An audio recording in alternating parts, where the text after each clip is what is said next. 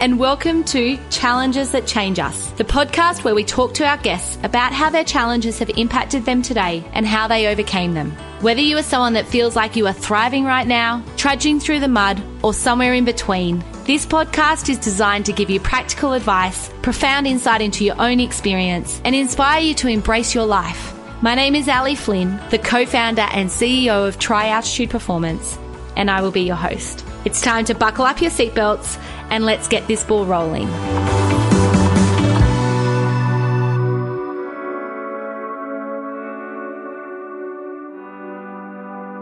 Welcome back, everyone. I know that we have a lot of new listeners on the show today, so I just want to give each of you a big warm welcome and a big virtual hug and welcome you to our Challenges That Change Us community. We are so excited to have you on board with us here today. We have been super busy planning 2023 and I just know you guys are going to love what we have in store for you. Sometimes I get so excited that I just want to spill all the beans now, but that wouldn't be very fun for you. So instead, I'm going to be patient and you all need to stay tuned and see what we have coming up. Today, I want to introduce you to a super bubbly, energetic, fun loving legend, Erica Smith. The first time I met Erica, I nearly fell over when she told me she was a chemistry lecturer. I don't know why, but I, it was just the last thing I expected her to say she did. Erica is an associate professor at the University of New England and she has studied all over the world. She completed her bachelor degree in Sydney, her master's in London, and her PhD in Houston. She then worked in the USA before returning to Australia to complete a postdoctoral fellowship in animal genetics. Erica has received many, many awards for her teaching, both locally and nationally, and was the Royal Australian Chemical Institute Educator of the Year in 2017. We touch base on how Erica keeps it real in her lectures, and it is so refreshing to hear her honesty and authenticity that she has with her students. Today, we talk to Erica about her mum who was diagnosed with leukemia when she was only 13. It really is quite an incredible story. So, if you've been looking for a little bit of hope, this might just be the interview for you. We then go on to discuss Erica's anxiety and panic attacks and some of the fantastic strategies that we've not yet had on this podcast. So if you're out there and you're wanting to add a few tools to your toolbox, stay on and listen to the second half of this interview. I always try to give a little trigger warning at the start of the episodes so I can keep you all safe and let you know what's covered in today's podcast. That way, you can decide if this is the right episode for you to listen to. Erica and I talk about her mum's leukemia. We talk a little bit about the bone marrow transplant. And as we've mentioned above, we also talk about anxiety and panic attacks. Every guest has a very different way of dealing with and coping with adversity. And that results in every podcast having a different tone and different energy and different pace. In this one, Erica and I stay fairly upbeat and we laugh a lot throughout the whole interview. I hope that you all really enjoy today's episode. Welcome to Challenges That Change Us, Erica. It's so good to have you on today.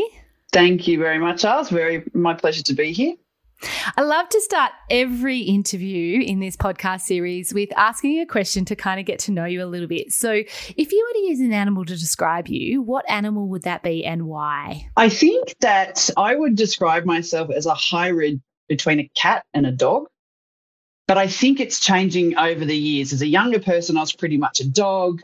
I was just jumping about, happy, didn't really think anything through too much, just went for it. Everything was great. And then as I'm getting older, I'm becoming more like a cat where I'm like, I don't really care what you think and I'm going to do what I want. And if you annoy me, I'm going to smack you in the face. Do you know, I was thinking about you because uh, for the audience, Erica and I know each other quite well. I was thinking about a hyena. And the reason I say that, I need to explain this, is because I think about the movie Lion King, and I know a lot of our audience are from the same era as us, so they'll know that, that movie. And the laughing hyena, because they're. Like when you cut, there it is. There's the laugh. When you come around the corner, we hear you laughing before you walk into the room, and then like you know you're always talking to everyone, really bubbly, like you light up a room. So I was actually thinking like a laughing hyena.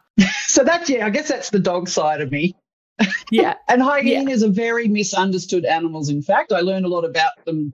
One of the times I went to Africa, and yes, they're so ugly, everybody hates them, but they're very important animals. yeah, I love hyenas. Do everyone hate them? Yeah, I don't think because they're just actually they're just judging them by their looks, which is really quite rude. To be fair, though, there are some pretty ugly cats and dogs out there in the world.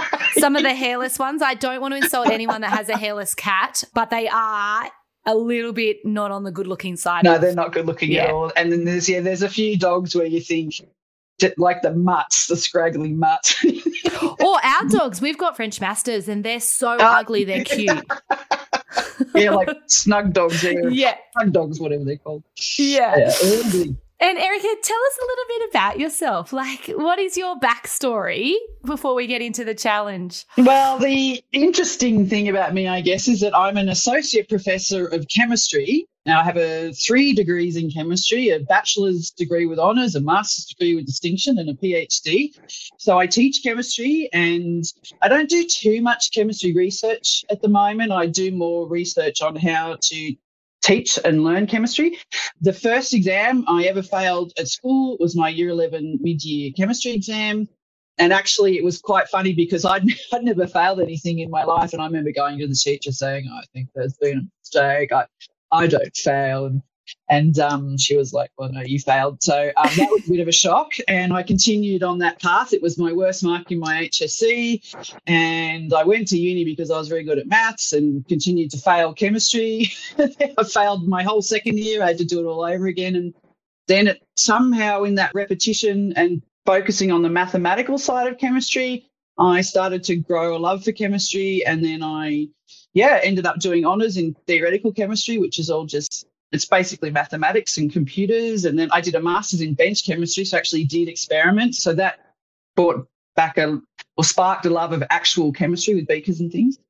And then my PhD was back to the theoretical side. And now I teach chemistry. But I, without blowing my own horn, I'm quite good at teaching chemistry. My students really find they learn a lot from me. And I, I think it's because I was no good at chemistry. So I, I can just really connect on a deep empathetic level with my students because I spent most of my undergrad not understanding anything. That's a really beautiful message for anyone out there listening. Like, you know, how often do we walk down a road and, you know, we feel like we fall over or we feel like we fail or whatever that word Yeah. means to you and you stop. You're like, okay, we've hit this spot and I'm obviously not any good at it. So I'm just going to do something else with my life. And I think, Erica, you're the first one on the podcast that we've heard that's been like, well, I'll keep going and I'll, and I'll go and do a degree in it and now I'll go and do it again for a second year and then now you actually teach it. So I think that's a really beautiful message for people to hear. It's a huge message. And one of the first things I tell my students is one, look, I know you think I know what I'm doing, but I don't know what I'm doing. And the person next to you doesn't know what they're doing. And nobody really knows what they're doing. And, and that's okay. And then I, at some point, quite soon tell them that I had failed chemistry quite a lot. And they just all go, oh, oh, and they, it just gives them this sense that they can do it. Because if I failed it and I'm at this level now, they realize that I think it's accepting that it is hard. It's not just them. Because I think a lot of people, even though they intellectually know it's hard, in their head, it's like, I can't do it, it's me. So le- just letting them know. And then I, you know, in my teaching, I'm very, if they ask me a question and I don't know the answer, I straight up say, you know what, I don't know, I'm not really sure. Let's figure it out. And then sometimes they get confused and I'll tell them, oh, I'm a bit confused. So they see me struggling through it and they realize that actually, no, not people don't just open a chemistry book and they're good at chemistry. It's something you have to work at. Some, yeah, some people are, but they're weird and far and few between. But sharing that is very important. That must be a very different, I guess, introduction that a child hears or an adult hears when they go to university. Because my first thought was, oh, will they trust you as a as a teacher if you're standing up there saying, I don't know what I'm doing and I failed? But isn't that a different way to walk in the world? It's like, no, here it is. Here's the honesty. I've definitely like had a few bumps along the road, but I've actually Mm. made it to here. And I think, I mean, I put a bit of humor around. I have a picture of a dog in a lab and he's got safety goggles on, and underneath it, it says, I've got no idea what I'm doing. So we have a bit of a laugh about it. But all my colleagues, traditionally, you get up and you say, Oh, well, I've done this and I've been here Yes. and I've done that and I've got a PhD. And all the students just do is just go, Oh, crap, I'll never be good enough. Yes. Most of them, anyway. So I think just being a bit real with them. But they know, based on the fact that you're a, you're a university lecturer, that you're obviously good at what you do. So I don't think they're saying we don't trust you. It builds that trust a lot Yeah. more because they think, okay, you're a real person. You're just like me. and I can come and ask you questions. And that's what I want them to be able to do. I want them to be, feel comfortable just coming to me and saying, oh, and that's what most of my teaching is psychology. It's not so much chemistry, just getting them to have a sense of belonging and belief in themselves that they can they can do what they need to do. And that there's no problem you can't solve. We might not know how mm. to work it out right now, but like let's put our heads together and find a way or ask someone if we don't know. I mean, that's the whole point of university is about learning how to problem solve. The content itself is almost irrelevant and they come from school thinking that everything has a set answer. And so that that process of saying okay here's a problem i don't know the answer and that's okay. That's where they fall down because they here's a problem i don't know the answer shit i'm useless. And they just go straight to that default of well i don't know this rather than going okay because nearly every question i read my first reaction is i don't know uh, next question, please. yeah, and then sometimes I look up, I have to look up at my degrees on the wall and go, no, no, no, no, I got this. I can, I can do it. I can do it. and you've done lots of travel in your life as well. Yeah, Tell I love traveling as much as I could. As far my parents took us to Malaysia and Singapore when I was about nine, and I remember just stepping off the plane and that I was hooked. The sights and the I mean, it felt bad, but it just was different. So the second, I mean, I travelled in the summer during university. I would finish the year, work for two months, go overseas for a month, come back with no money, and then literally the day after I graduated from my bachelor's degree, I bought a one-way ticket to London and off I went. I have a British passport, so that made that easier. And then I worked there, studied there. I went in and out of Europe as many times as I possibly could for about two and a half years. And then I took a full gap year and just went, oh, circumnavigated the globe lived in London again for a bit longer and traveled in Europe again and the States and then came home for a little bit. Ah, I'm not done yet. So then I moved to America to do my PhD. I spent nearly nine years there and traveled all through South America and Central America and popped to Europe because it's not that far. and then, yeah, so eventually came home to have my daughter, but I still try to go overseas. Well, not cope since COVID, but before COVID, at least once a year and then traveling around Australia as well. Wow. I just love it. There's so much I could ask you about that, but I'm only going to ask one question here. What was the most interesting story you have from overseas that stays in your mind? wow. I, not so many, but I think one of the most magical moments I think I ever had was I went to Cambodia in about 1996 and went up to visit Angkor Wat, which wasn't a particularly popular thing at that time. Now it's full of tourist buses and there's thousands of tourists everywhere. But at that point, I was going from Vietnam to Thailand. I didn't even tell my mother I was going to Cambodia because I knew she would have freaked out. Anyway, so I went up there and I paid a young man on his motorbike to take me around to all the temples and uh, we I was sitting up the top of a temple late at night. The sun was coming down. I was just looking over the jungle, and he, he said to me, "Oh, that's Thailand over there." And for me, as a 26 year old who'd grown up in suburban Sydney, to sit atop of this temple in this country that you would understand Alice growing up in the 70s and hearing about Pol Pot in Cambodia, it was just this kind of mystical, evil, crazy place, but beautiful people and, and looking over to another country across a, a, land border, which I found very strange growing up in Australia because we yeah. don't have international borders in our country. And I just, that was probably one of the most magical moments of my life. But then driving back, the bike guy said, Oh, I'm cold. And I said, You're cold? I'm not cold. And he said, No, because you're fat. And I wasn't fat at all at the time. Actually, I was extremely thin. I said, "What you talk? What are you talking about?" And he said, "Yeah, you should be so grateful that you're fat because that means you have enough food." And the poverty in Cambodia is is is quite shocking. It's the worst poverty I'd seen, I think, at that point in my life. And so that kind of rounded off the whole day with just magic and wonder and mystery and then just being so grateful for, yeah. for the life that I have where I, I'm fat. I'm lucky to be fat. oh God, we wouldn't it be great if we all thought that way though? Like as in uh, just be grateful that we've got food all the time. Exactly. And I think overall we're traveling, that's one of the things coming from a developed country that uh, that you realize how lucky how lucky you are. I have to tell the audience because obviously you guys don't get to see what we see. We actually see each other on camera. And Erica is the first person I've interviewed that arms are flying left, up, down as she tells her stories. So it's quite charismatic. Well, I've got me. Italian genes, I think. That's, that's my great, great, great grandmother was Italian. It just and it seems to just come out in every generation. Yeah, so I want everyone to imagine as they hear Erica talk that these arms are just like up and in the air and flying around. And They're like up, down, up. Erica, we've brought you on today to talk about a challenge because it's challenges that change us. And I know we've had a few discussions about this, about your mum was diagnosed when you were quite young, around 13, I think. And we had the discussion around the impact that can have on a family and how often we're just in survival mode and we're actually, it's not until even post the event or post that period of time in our life that we start to realize how much it vibrates or I guess even we were kind of talking about like like the leftover symptoms, kind of. That's mm, the word that yeah. comes to mind. So, would you mind taking us through a little bit about your mum and what happened yeah, in sure. your experience in that moment? So, my mum, probably when I was about twelve or thirteen, she started just feeling vaguely unwell, and, and she had her legs were very numb. Doctors couldn't figure out what was wrong with her, and they tossed a few things around like MS and can't remember what else. And we were just very lucky. Our family GP was also a family friend and he just pushed and pushed and pushed. So when I was about 14, he, he came round actually one night, quite late at night, to tell my parents that they'd found out that my mother had leukemia. I'll never forget it. They were in the living room with the doctor. We were upstairs and then at some point they called us down to tell us what had happened. And at, at that time, this is like 1984, the word leukemia was just you just thought death sentence. It was just it, the treatments for it now are so much better, but in the 80s it was I just thought that's it. My mum's going to die. And actually, she wasn't too bad for a little while. And then she'd gone into the hospital for a week for some tests, probably probably about a couple of years later.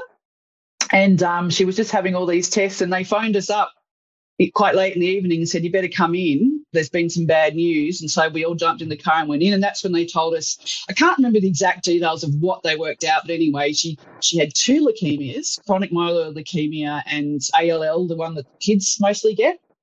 So she had two leukemias, and they basically all but said, Look, we'll do some stuff, but it's not looking good. We don't think she's going to make it, kind of thing. And it's funny the memories I have about that because I remember standing there and looking at my parents who in my memory, they were just staring at each other. And I remember thinking for the first time in my life, oh, that's what two adults who love each other look like. Mm-hmm. Because up until that point, they'd just been my parents. Parents yeah. aren't human beings, right? No. but my mum says her memory of it was me and my sister standing at the end of the bed in our netball uniforms, just looking absolutely lost. And she said, I just, my heart just broke seeing the looks on your faces.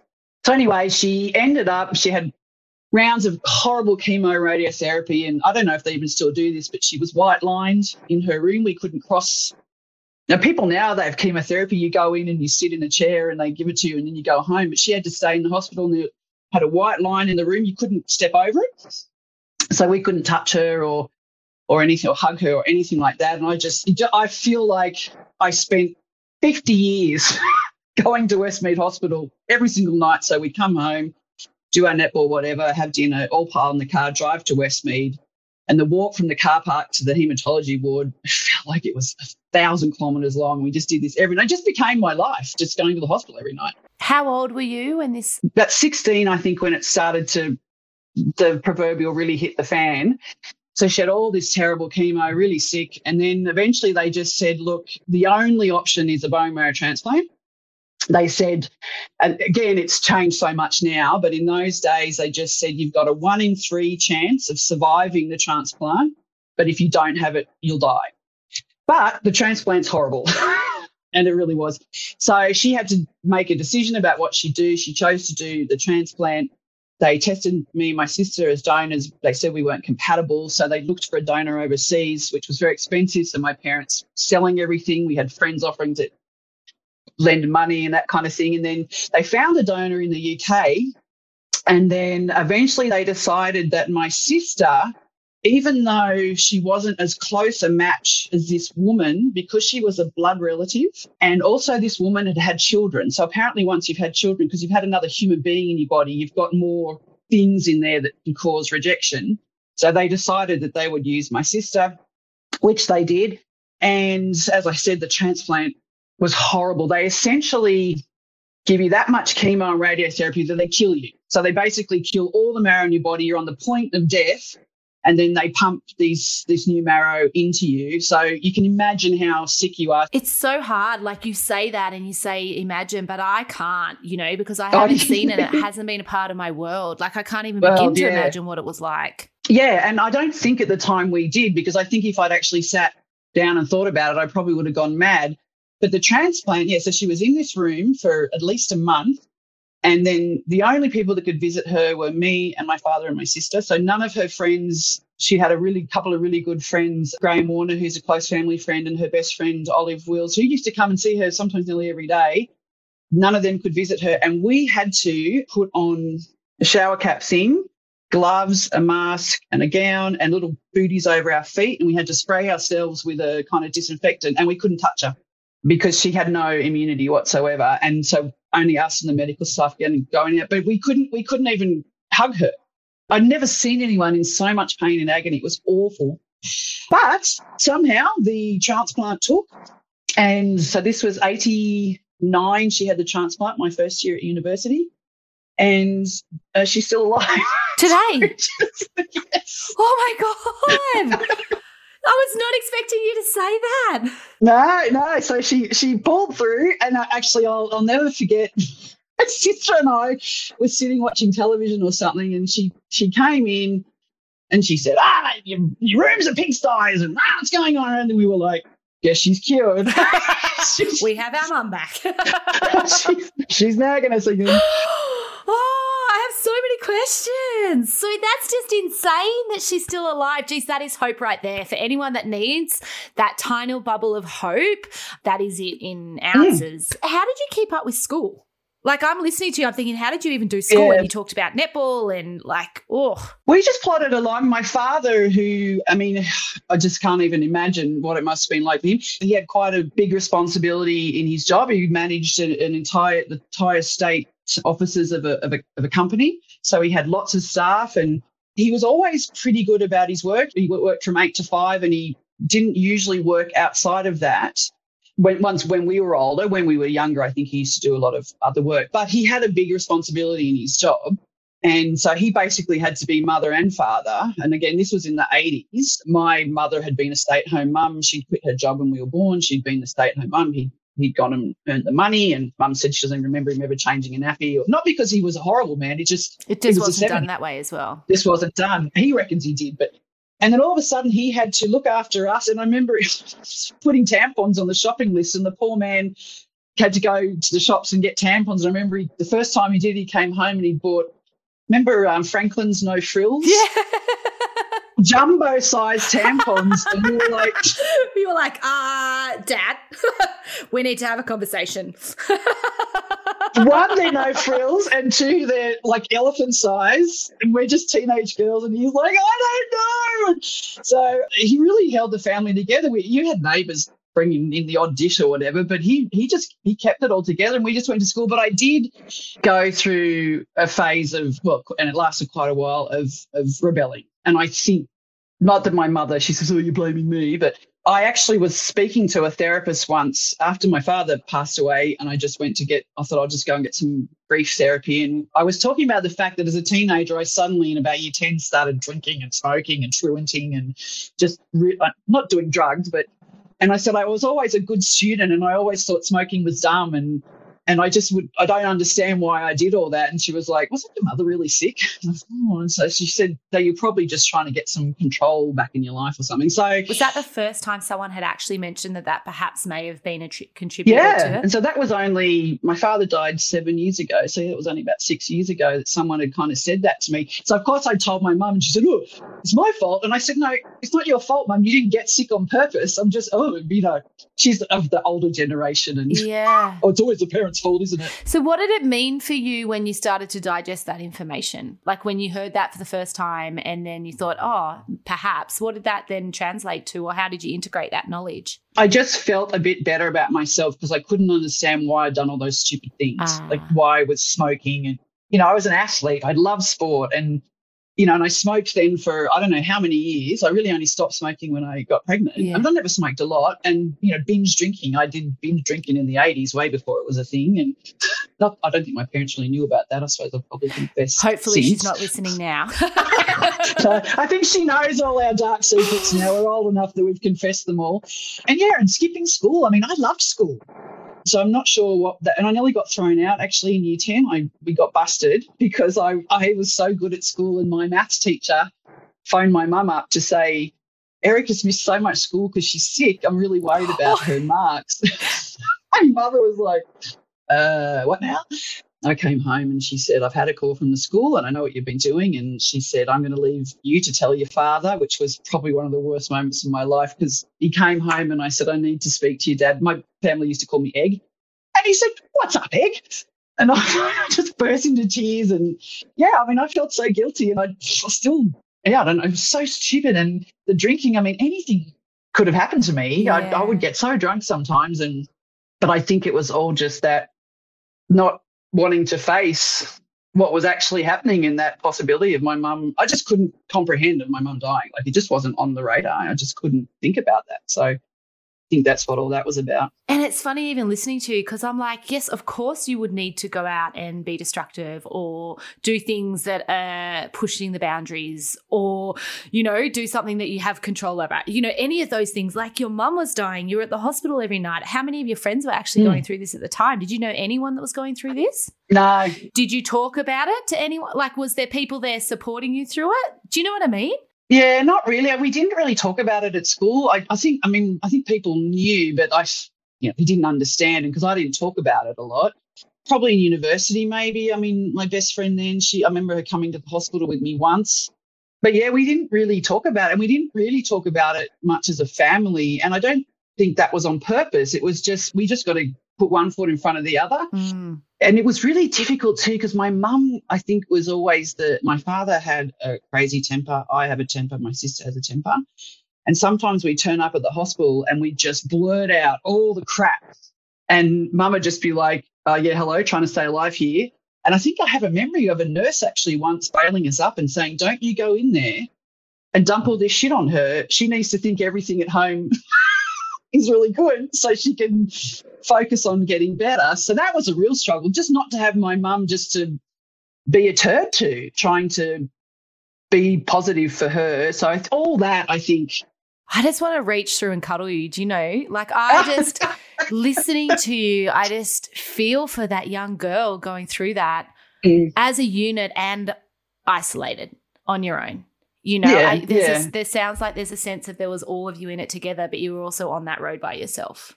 Yeah, and I mean, and my little sister, who when you meet her, you think she's as tough as anything, but I think she's way more sensitive than I am. So, and uh, we didn't even really talk about it. We don't really talk about it much now. I think it was just something that we went through and we've moved on. And now, like, you know, my father got cancer. So then we're like, oh, cancer, what? We know about that. And my mother now has about five cancers now, which she reckons she actually said that she's got all these cancers and she phoned up the they call it the late effects clinic. So she went for many years every year to westmead in sydney to have tests and things. And that eventually they said look you don't need to come anymore but just keep in touch with us. And a little bit that was half about her but also doing research. The the doctor that basically saved her life who we are still in touch with he was a researcher as well. So pioneering all this all this type of work anyway, she phoned them up to say, look, I've got all these cancers and I'm just wondering, do you think it's from all the chemo and radiotherapy I had? And they said, look, to be honest, the treatments in the 80s were so toxic. Like, without a doubt, it's probably been caused from that. But they said you were only supposed to live for about two more years. We were only trying to give you a bit more yeah. time with your family you weren't supposed to live for another 30 yeah we weren't we weren't working on the last stage of your life mate. We were just trying to keep you afloat for now. Yeah, yeah. wow. And all all her cancers are now in remission. And she also got medically acquired hepatitis c from the when she had leukemia. That's been cured. So we actually call her the weed because you can't, can't kill her, her. Oh, do you tell her that to her face Oh yeah, yeah, yeah. No, she said the doctor calls me the responder because I respond to medications, and my sister went, yeah, more like a weed. So then that it stuck after that, so we call it the weed. So we've got egg. You get called egg, and your mum's weed. How the weed. Got- Dad was the fat man, even though he wasn't fat. I don't know why we called him that. He wasn't fat at all. My sister does. She has a nickname, just the boss, I suppose, and do what you're told. But but it's interesting because it's the humour I think that we used to get through it. We would just laugh about, well, you know yourself with all the going to the hospital oh. and treatments. And my mum had the prednisone face oh. and all her hair fell out. And I remember we came home once and she was sitting there with a big face and bald, but she had a mustache and she had bleach on it and she, she had a just walked in and we just burst out laughing. And he's like, Why are you laughing at me? But th- I think that's all we could do. Yeah. Because seeing my mother like that, I just, we just, so we joked a lot about it. And maybe, I don't know, maybe people think we're heartless, but that's just, if you don't try to laugh about it, what else can you do? You got to find your way through it, don't you? You've got Yeah. to find, like Yeah. you said, there's a couple of things, like one foot in front of the other, taking one day at a time. There's a few things I've heard there. Laughing, using humor through it. I want to ask a question about your sister around the bone marrow. What did that mean? Because I also want to ask about your 20s, but what did that mean for your sister being the person that gave her bone marrow? Like, what did that mean? It's a really interesting question because it, she had to have a, you know, where they get a big needle and they basically gouge the bone out of your back. What's it called? A, a lumbar puncture. She had to have a general anesthetic and it was extremely painful. And I remember her telling me that one of the nurses came in and said, or maybe it was a nurse, I it might have been a counsellor. Mum used to hate the counsellors because they used to say, let's talk about dying. And she'd be like, no, I want to talk about living. And so she, the nurses used to run in and say, the councils are coming and they'd all pretend to be asleep. they found it too depressing. Anyway, not all of them. But I think there was one in particular. That's interesting when you say that, isn't it? Because it, some people want to talk about living. Some people want to talk about let's just talk, let's just sit in the hope space. yes. And my mother had been told by her doctors a positive attitude won't save you, but a negative attitude will kill you. If you think you're going to die, you will die. Like you need to have that belief that you're going to live, and it's no guarantee. Anyway, so my sister said she was laying and getting ready for this thing, and somebody came in and said, You know, if this doesn't work, it's not your fault. And she went, Well, thanks, because I hadn't thought of that before, but now I am. So someone put that on her, which is really quite shocking. And then we just laughed about it because she got a really expensive pair of basketball boots and I got squat. And I said, Well, it's not my fault that she's more compatible with me. So then we just kind of made a joke about it and, and laughed. But so I don't, she's never said anything to me, but I suspect knowing her soft, squishy soul, that it probably did weigh on her a lot. But probably like me, she's just gone, "Mm, I'm going to put that over there. And she's a little bit better at, I think I put things aside and they fester. She just chucks them out. Yeah. I can't do anything about it. I'm going to move on because life's too short. So she's, I think she's a lot better at that than I am. And maybe that's where we Um, talk about that fester because there's some of the conversations you and I have had. It was like you discovered. Yeah. in your 20s, not that you knew it at that time, but that's when it kind of all started to unravel a little bit, didn't it, for you? Yeah, and I'd, I'd moved overseas. I was living in London. I was living the dream. I'd gone off and I was traveling, and, I, and my parents had actually come to see me. And we were up in Scotland, and I remember just feeling it felt like I was falling backwards. I had no balance, and I thought, oh, you know, something wrong. And I went had blood tests and da da da da da. And in the end, the GP said, "Look, I think you're suffering from anxiety." And I was like, "Me? Don't be ridiculous. I'm so chill." And I said, no, I'm pretty sure I've got some terrible brain disease and there's 50 tumors in my head and or I've got schizophrenia. And I insisted upon seeing a psychiatrist. and he sent me off to see this psychiatrist. And I said, oh, and he said, he said, tell me what's happened in your life. And so I said all that. And, he, and I said, and this doctor thinks I've got anxiety. There's nothing, you know, what have I got to stress about? And then he kind of went back over it and he was like, plus you did a degree, plus you've just moved overseas on your own. And he was like, and you think you don't have stress in your life? And I was like, "Mm." So yeah, that was, and yeah, so severe panic attacks, um, not being able to stay in places I had to leave and that, that kind of thing. Did the panic attacks happen after you were aware that you had anxiety as opposed to before that information? Um, I'm just trying to think when my first panic attack was. And I think it was, no, I think I had had them before the GP told me that because when I have a panic attack, I feel like I'm spiraling into insanity. And so, you know, some people feel like they're having a heart attack. Some people can't feel like they can't breathe. I just feel like I'm going mad. And that's why I insisted that I was going mad um, because it just felt like I was going crazy. What do you mean when you say that? When you say it feels like you're going crazy, like you're having intrusive thoughts or the world seems like it doesn't fit anymore? Or what do you mean? I, that's it's really hard to describe. I mean, I guess it feels a bit like things are closing in, and so anywhere where I was where I couldn't leave freely, I would panic. And so, particularly in the underground in London, if you're between stations and I couldn't get out of the train, I would panic. Really weirdly, if I was in the middle of the row in a cinema or at a concert where it would be yes, I can get out, but it would be weird for me to stand up in the middle of a piece of music and walk out. I would have a panic attack. So all my friends knew I always had to sit on the end of the row. Being in a meeting just with me and one other person, where it would be weird for me to say, I'm leaving. But if I'm in a big group of people and I got up and left, no one would Yeah. notice. So it was almost like a claustrophobia Yeah. thing, I suppose. But I would just, yeah, every I just start to feel sheer panic and stress and and just madness. And I think it felt like madness because it's such a weird feeling, a panic attack. It's really weird. And I'd never had anything like that in my entire life, ever. So it was just so strange to me. And since now, obviously, I've learned all about it. Yeah, so tell us about that. Well, well, before we go into the strategies, what sense do you make of the panic attack now? Like when you say you had these panic attacks, have you done some work around them and have you worked out why they were there or how they came about or what they meant for you? So I think I know why they were there, and I think that relates back to my teenage years and just a couple other small traumas that I've had. That well, like, no, not small traumas, but just traumas, and just all culminating. But I've had quite a lot of therapy. I take an anti-anxiety medication, but I didn't do that probably till oh my early 30s, and I was at work one day teaching in America, and all of a sudden the room just started closing in, and I just thought I can't stay in here anymore. And I told the students, oh, I've got, just got to go to the toilet. And then I went to my boss and I said, oh, I've got really bad diarrhea. I've got to go home. I just left in the middle of a class. And I just drove home the whole way crying, went straight to a, GP, got a referral. And I said, look, I think I need to try some medication. But I've got a lot of strategies about how to deal with the panic attacks when they come on. I don't get them very often anymore, but just recently I have been because of my workplace. And I've noticed I was in Sydney the other week at a concert and I was in the middle of the row, which hasn't bothered me for years. And I had a full on panic attack and I just had to keep taking deep breaths and telling myself it's not real, it's not real, you'll be all right, and that kind of thing. But yeah, so when you're tired or stressed, you can't fight them. I don't know if that makes sense.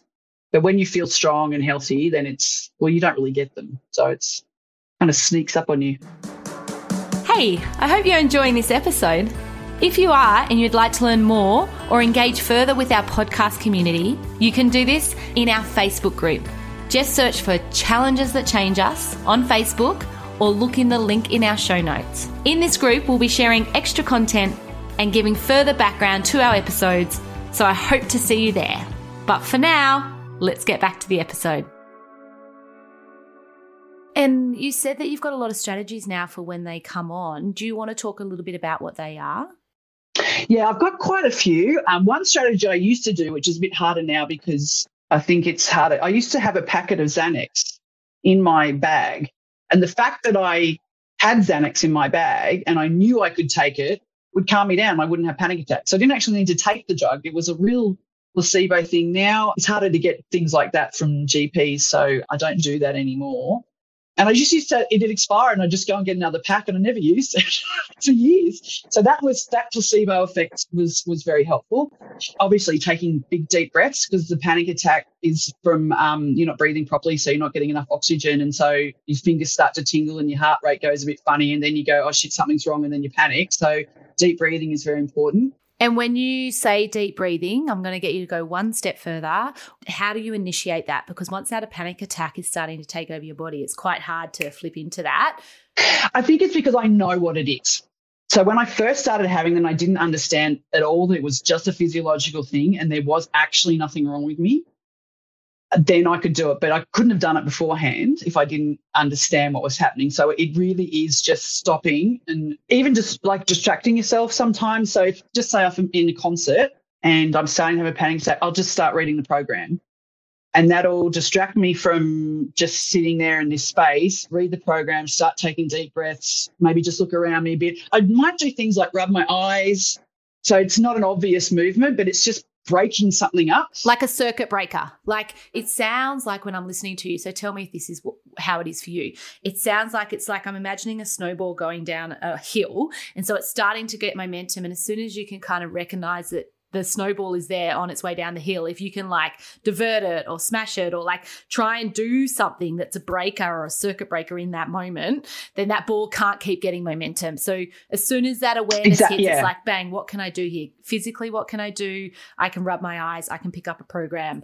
Breath work, what can I do here? I can take some deep breaths. Anchoring work, like, where am I? Let's get some grounding stuff happening here. What can I see? What can I hear? What can I touch? That kind of stuff. Is that right? Yeah, that's exactly right. And then having that mental conversation, it's not real. It's not real. You'll be all right. It'll it'll pass because you know it always passes. So just saying, hang on, just hang on, it'll pass, it'll pass. And sometimes it might get worse before it gets better. I used to be able to speed them up. like I just speed into this awful panic and then just to get it over with, which is really weird. I used to do that when I was teaching in big, lec- big lecture theatres. I'd about five minutes in, I'd have a start having a panic attack, and then I'd just speed it up, and then it'd be gone, and I'd be fine. And does it feel like everyone's aware of it? Like when you're in the moment, because you're talking, what you're talking about is like you're in this little bubble and there's all of this stuff happening inside your head and body where there's a whole world moving around you. Do you feel like everyone can see what's happening for you?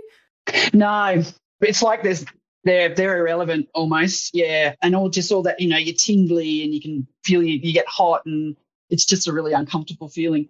But I used to do with fights like say I was going to give a lecture and I knew I thought I'm going to have a panic attack. I would go in and I'd say to the students, oh, I'm just I'm not really feeling that good today. So if I just duck out, just you know, just don't worry about it. I'll be back in a couple of minutes. So then I'd set up a reason for me leaving so then I wouldn't panic about the fact that I couldn't leave. so, you know, just setting that, it's just, or, or if I was, you know, going into a meeting with someone, just me and one other person, and I'm just staring at them, and that's classic panic attack, I'd say to them, oh, I'm feeling a bit funny. I don't know, just, you know, I should be okay, but, you know, so then I've given, I've set the scene. So if I do walk out, it won't look as weird as if I just walked out.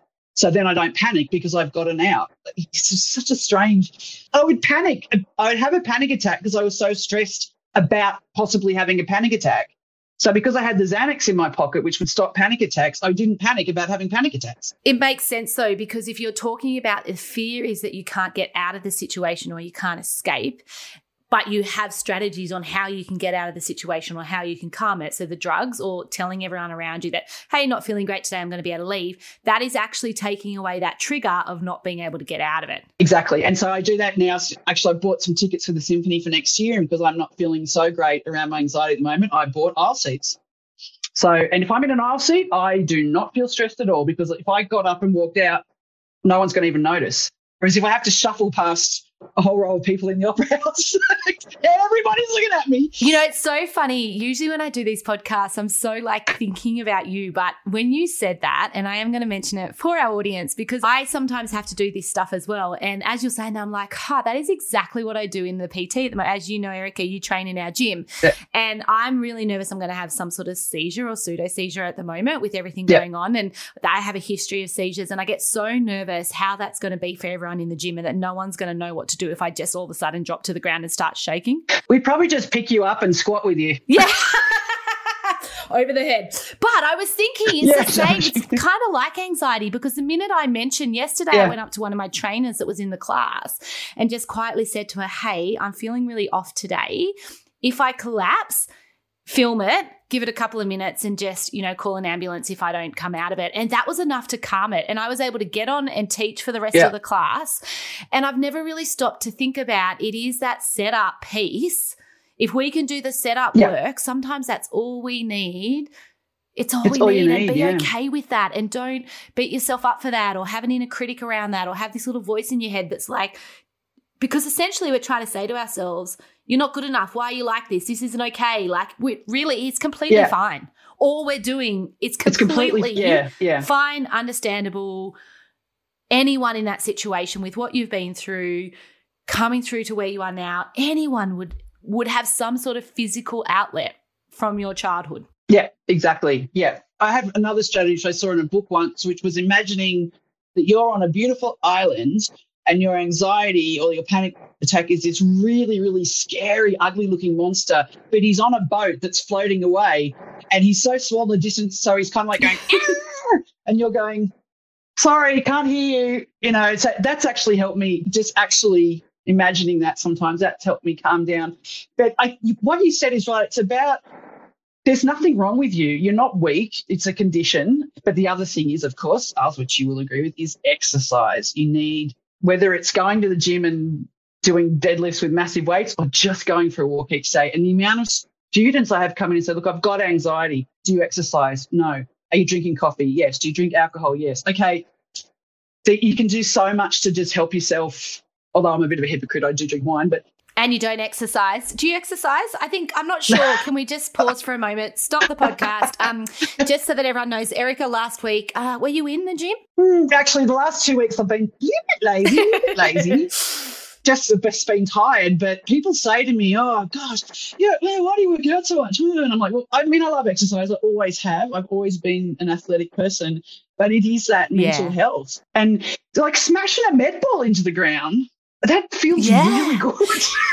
You know, and I was thinking back to our conversation only last night about pills, and this, you know, we're talking about yeah. medication that you mm. take for anxiety or for heart, like for my heart rate, I take a pill, and I was having that conversation with you, being a scientist, about how much it blows my mind that we can have something so small and it has such a significant impact physiologically and psychologically mm. on our bodies. So the tablets I take at the moment drop my heart rate for anywhere between 15 to 30 beats per minute. I'm like this tiny right. little tablet that's smaller Crazy. than my pinky fingernail has a significant impact on my body and my quality of life. That mm. blows my mind. And so when we it's think nuts. about exercise, yeah. they're the same. Like if we could put exercise in a pill and you could just take a pill each day, we'd all do it, right? Because it's so simple. It takes one second, you yeah. just pop it in your mouth. Exercise is hard, but it has the same sort of effect on our bodies as what these tablets can take. It just takes a little bit more effort mm. or a lot more effort. It takes a bit more effort, yeah. But there's tricks with exercise. I trick myself with exercise all the time so I say to myself, okay, I'm going to go for a run. I don't want to go. So you know what? I'm going to run for 500 meters and I'm going to stop. And so you think, okay, 500 meters, that's not hard. I'll do that. And of course, once you start, you do whatever it is you were going to do. I said to you last week for PT when I was not feeling very well. And so I just thought to myself, I just thought about the end of the class because you always feel yeah. so good at the end of the class. So I just pictured that feeling rather than the start of the class. So don't think about that. And then having that conversation, which I don't really like TV gym people, but I remember reading a quote from Michelle Bridges, and she said, You don't need to be motivated, you just need yeah. to turn up. And that idea that well, I'm not motivated. Well, I'm, who, who's motivated to go to PT at five o'clock? No, your trainer's not motivated to get out of bed at four thirty in the morning either to set up for you to kick off at five o'clock in the morning. So you just go, yeah. Yeah, I was thinking there. There's two things that I notice over the years in the gym. It's like you, most people either have trouble getting to the gym in the first place, or getting out the door to go for a run, or they have trouble once they're yeah. there. So sounds like Erica, you're someone that if you can just get there, the, the job will happen. Yeah, once I'm there, I'm good. Yeah. Yeah. So your focus needs to be on getting to the gym, whereas for someone else they may have yeah. no dramas getting to the gym or walking out their door with their shoes on. Their drama is actually completing and giving 110% in the actual session. Oh, well, it's interesting. So I always, I just assumed with everybody once they were there, they you're there, you might as well. Oh, it's interesting. Oh, no, no, no. It's very different. So it's really good if you can work out where you sit on that spectrum personally when you're listening to this. Are you someone that can get to the gym or get to class or get out there for a run? Or are you someone that struggles once you're there? And once you get that, you put your strategies in around whatever it is that you need support with. All about strategies. All about strategies, yeah. And are there any other strategies that you, you've given us so many around your panic attacks? Is there any other strategies that you've used over the years? Yeah, so I think I was thinking one that popped into my mind while we were talking was I had to give a talk at a huge conference in about 2017, and it was a science talk. And I hadn't given one for a long time, and uh, I had just this piddly little bit of work, and I was in this seminar, and there's all these hot shots with gazillions of dollars of funding from the government, which is really hard to get if you're a scientist, and all these amazing work, and they've got big groups, and oh my god, I was so stressed about it. And then I just said to myself, I almost couldn't walk into the room. And then I thought, do you know what? If they start in at me, because actually the first talk I ever gave in my PhD, someone attacked me, not physically, but scientifically. and it was horrible. And I thought, if someone starts in at me, I'm just going to say, you know, oh, you think you're so hot shit? Well, come and see, you know, where I work and the conditions that I have, and the fact that I've even produced this is amazing. So f you, and I was going to walk out, and then I thought, hmm, there's my out. I'm just going to tell them all f off, and I, and I, was fine because I thought, who, who the F are you to be judging me? You don't. So, and it was quite funny when I put my acknowledgements up, which most, like I said, they have, oh, $100 million from the Australian Research Council and this much supercomputer time. And I had acknowledgement to our IT guy who built me a mini supercomputer and my teaching award, which is what funded the travels. and they're all going, but actually they were beautiful people and they all came up and they said, good on you, like just for being honest and saying, look, this is my shitty bit of work and and they thought it was really great. So I didn't need to flip the bird at, at, at, them all. But that is actually my big strategy now when I'm stressed about something. I think I can always just go, you know what? I don't care. I don't care what you think about me. You don't know anything about me. I'm not going to be judged by you. And if you're judging me, you're not someone that I care about mm. your opinion anyway, because you're a horrible person. so I tell that to myself a lot. I was thinking that when you said that, that we also had this conversation about how we can hear from 50, 100, 200 people that we're doing a really good job, right? Like you're doing fabulous. Say we're talking about this podcast, for example. People can be like, oh, I love your podcast. Yesterday I would have had five or six people say, listen to this week's episode, really good. One person that I don't know happens to drop a line and say, you talk too much, or that was a really shit episode, or one thing, right? or you got your words mixed up yeah. and you said the wrong thing about X. Plummet. Like, how often do we do that? How often do we take yeah. on board one comment from one person in one point in yeah. time and hang on to that for years, even? Yeah. Oh, yeah. Yeah. So that actually, that's one advantage of being a university lecturer because we get student evaluations and they're usually filled up by people who love you or people who hate you and the haters. I mean, I tell the students if you've got constructive criticism, please include it, but just be respectful because sometimes there's things yeah. I didn't think of that aren't working. I need you to tell me, and that's fine. But they just they just attack you. So it used to bother me, um, but now I just I don't let it bother me anymore because I think, well, okay. And I say that to the students first day. Who's ever who's never made a mistake in their entire life? Mm, I say that's right, and I'm going to make mistakes, and you're just yeah. going to have to deal with it because yeah. I'm not perfect. And that's just the way life goes. And maybe you might even learn something from it. And most people are okay. But my sister's the same. She's a restaurateur and she just gets some vitriolic comments on, you know, the TripAdvisor. And you just have to say, look, nearly everybody gives you five out of five stars. Does the person that gave you one, they're an outlier and they're an asshole. So just, just let it go. But it's, it's hard. I don't think she's quite got there yet. I certainly have. I'm just just don't have time for the haters. You don't know anyone's yes. story. You don't know where they've come from. You don't know what they're dealing with that day. You don't know what they're dealing with. You don't know, you know, anything from birth onwards, what their circumstances have been. And, I, and I've found as an educator that has made me so much better at my job because I just, every email that comes in, no matter how aggressive it is, I just think, you know what? Don't know what's going on with that person. I'm going to respond with kindness. I think once maybe earlier this year, I responded quite angrily and I felt really bad because I'd just gone down to that person's level, but I was super stressed. And I actually wrote back and apologized yeah. and said, I'm sorry, I shouldn't have responded like that. I'm just not in my normal frame of mind. And it just yeah. lifts humanity up, I think, if we can all all be a yes. bit more like that. And the thing that I'm hearing from you, Erica, and I think this is great to hang on to from this podcast, is that, and you would have heard me say this before, but strategies that work for one person may not work for the next. What works for you in one moment may not work in the next moment. So let's just keep filling that toolbox up. But what I hear so clearly for you is you almost have a blueprint, like a go to guidebook for different levels of anxiety or panic attacks and you're like, right, I'm here now. These are the things in my toolbox that I can pull out and try, pull out and try. I know that they work. I've used them over and over again. I can trust them. Even that element of practicing, practicing, practicing so that you know in your heart of hearts that the resources you have work for you personally. Is that right? That's exactly right. And I'll tell you the other thing, I've just had an epiphany. And just so th- thank you for inviting me on You're welcome. podcast. As, as a young person, I was quite obnoxious, really. I was very forthright. I was right about everything. I couldn't lose an argument. You know, I would die on a hill before losing an argument. I was quite bolshy. My mother used to say to me, you know, we're your family. We have to love you. When you grow up, people don't have to like you, and you better. You'll end up basically with no friends because you're you're bolshy. And so I've learned very well to self reflect and learned to say, you, actually, the first time I ever said to someone, I don't understand what you're saying. I, I, just don't get it. Because I'd always used to oh, yeah, I understand and nod. And because I was always worried everyone would think I was stupid. And then one day I just, I just can't anymore. I don't understand. I'm done. Explain it to me again. And oh, it's just like this, you know, relief.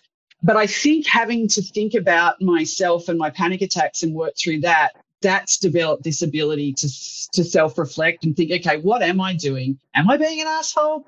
Maybe I am being an asshole, or just yeah, I can't, I can't believe from where I was as a young person, where I just I don't think I had any self reflection. I don't think young people do. Maybe I don't know, but to turn into someone. So it's just about sitting down and thinking, what am I doing in my life, and why am I doing it, and why am I reacting this way, and and trying to think through those things. And then that's how you yeah. develop strategies for whatever it is, whether it's anxiety, whether it's getting to the gym, whether it's not drinking, whether it's, you know, whatever it is, whatever your challenges are that you need to, to get over. What advice would you have for your young, you know, 12 year old girl before anything had changed in your world?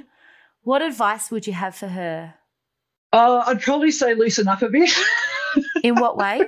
Well, I used to be that kid. This is a classic example. I'd be that kid where if we were playing a game, I was so stressed if we weren't playing it the way you were supposed to play it because I thought no one's going to have fun because we're not playing it the right way that I wouldn't even notice that people were having fun.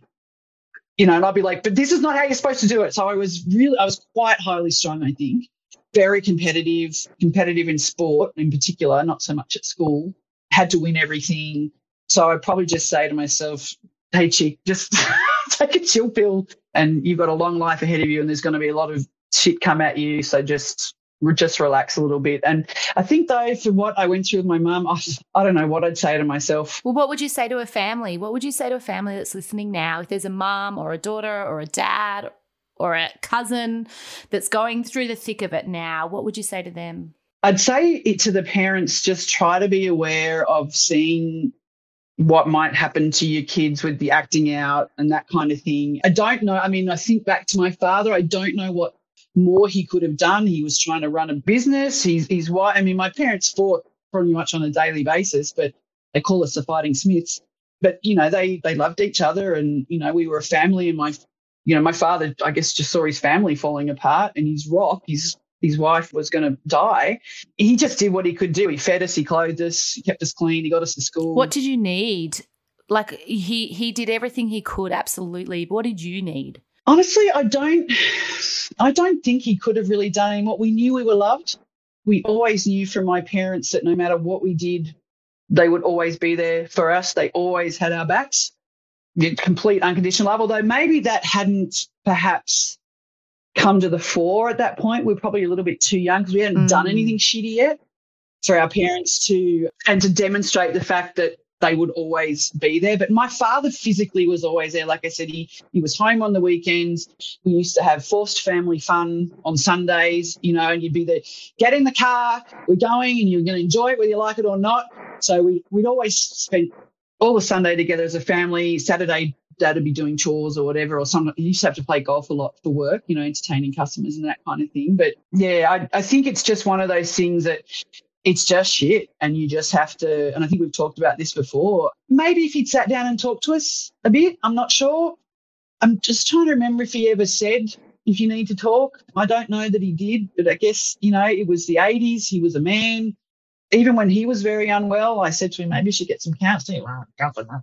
Um, I guess talking isn't a just wasn't a big thing. I was thinking when you say that, I guess the message is sometimes it doesn't matter what you do, there's still going to be a fallout when you go through trauma and adversity. There's still an experience yeah. that you're going through. There's lessons that are learned. I guess the big piece, and I heard you say it earlier, is it's circling back and reflecting on, you know, what was that experience like for me? What did I take away from that experience? Like, what are the things now that I have in my world that have made it richer because of this really shitty thing that happened yeah.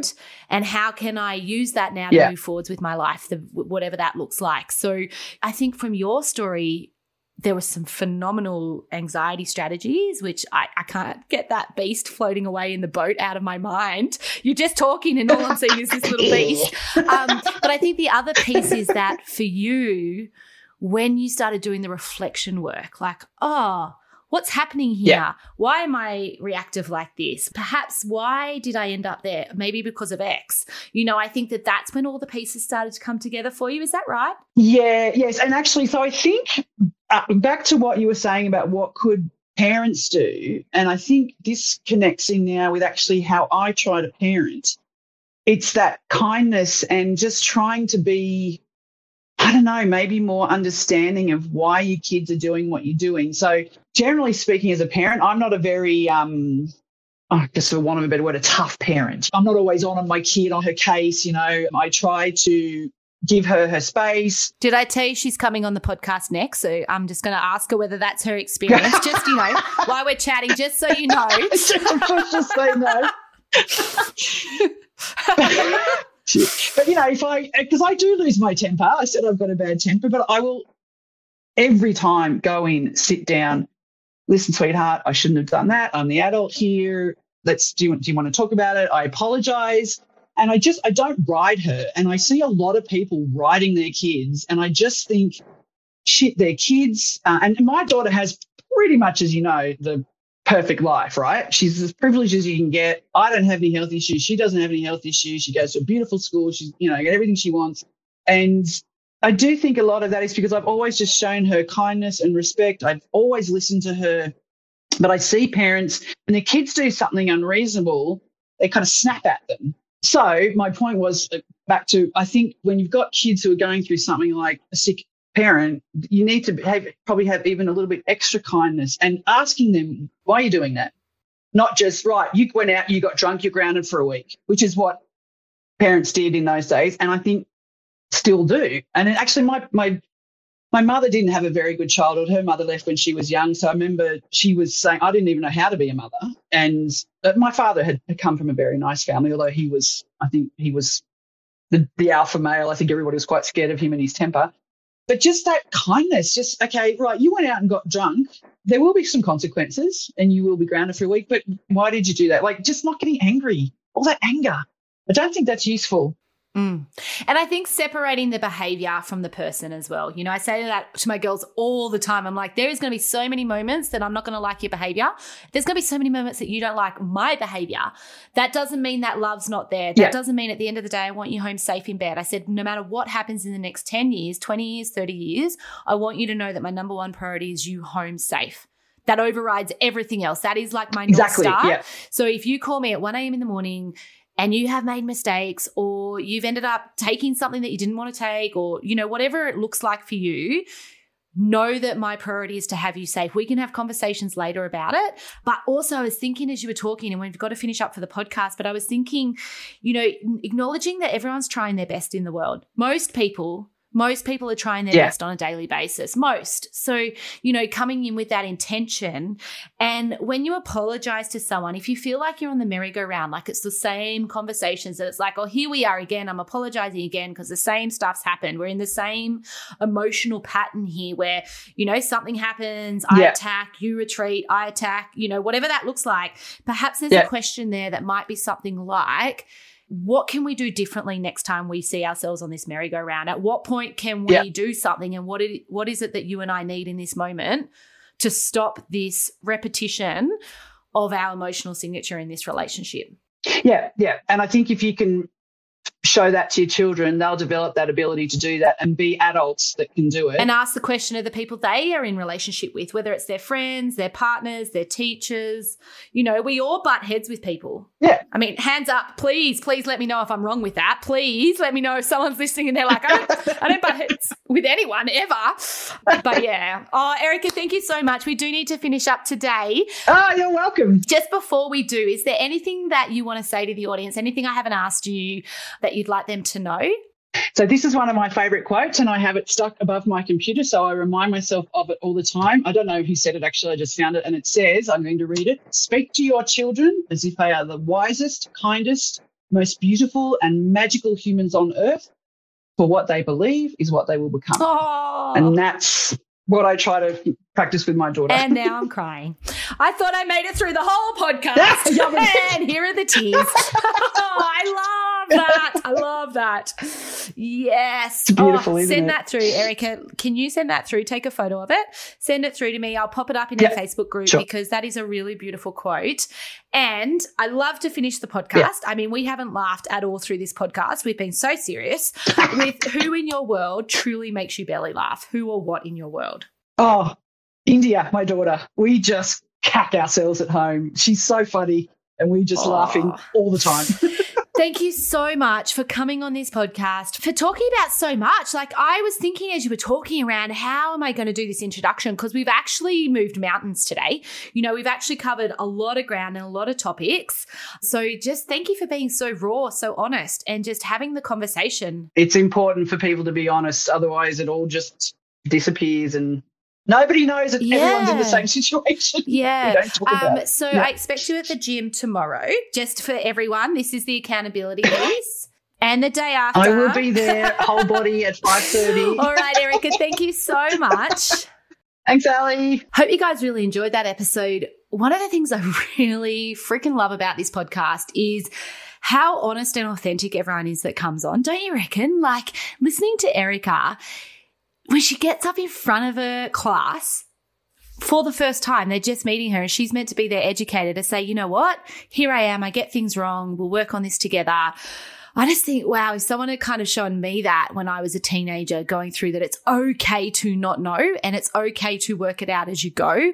And it's okay to sometimes feel like you're dropping or bottoming out and you can use strategies and tools to pull yourself back up. I feel like the 20s might have been a bit easier. I don't know about you. So I just huge shout out to Erica for getting on and just being really real. And hopefully you guys can take away all those strategies like the monster in the boat, but so many things, even just, you know, what can you do to help control the environment if you are anxious, if you are having panic attacks? What are the things you can do? You heard Erica talk about putting the tablets in her bag or making sure she's got the seat at the end of the row or just acknowledging to people that she's feeling a bit off today and she might need to leave. Those strategies for her allows her mind and her body to calm down and be like, you are safe, you are okay, there is a way out. So if you're out there today and you're struggling with that anxiety and those panic attacks, perhaps give one of those strategies a go or talk to a friend or a colleague or a professional about what strategies you could use in your life. I hope you guys have an amazing week. I'm really looking forward to next week and I will see you on Monday. Thank you everyone for listening and taking the time out of your day. I believe we can learn so much from connecting with other people's experiences and stories. I hope you've gained some strategies and insight from today's episode. You can gain more by joining our Facebook group, Challenges That Change Us, or next week we will return with another episode.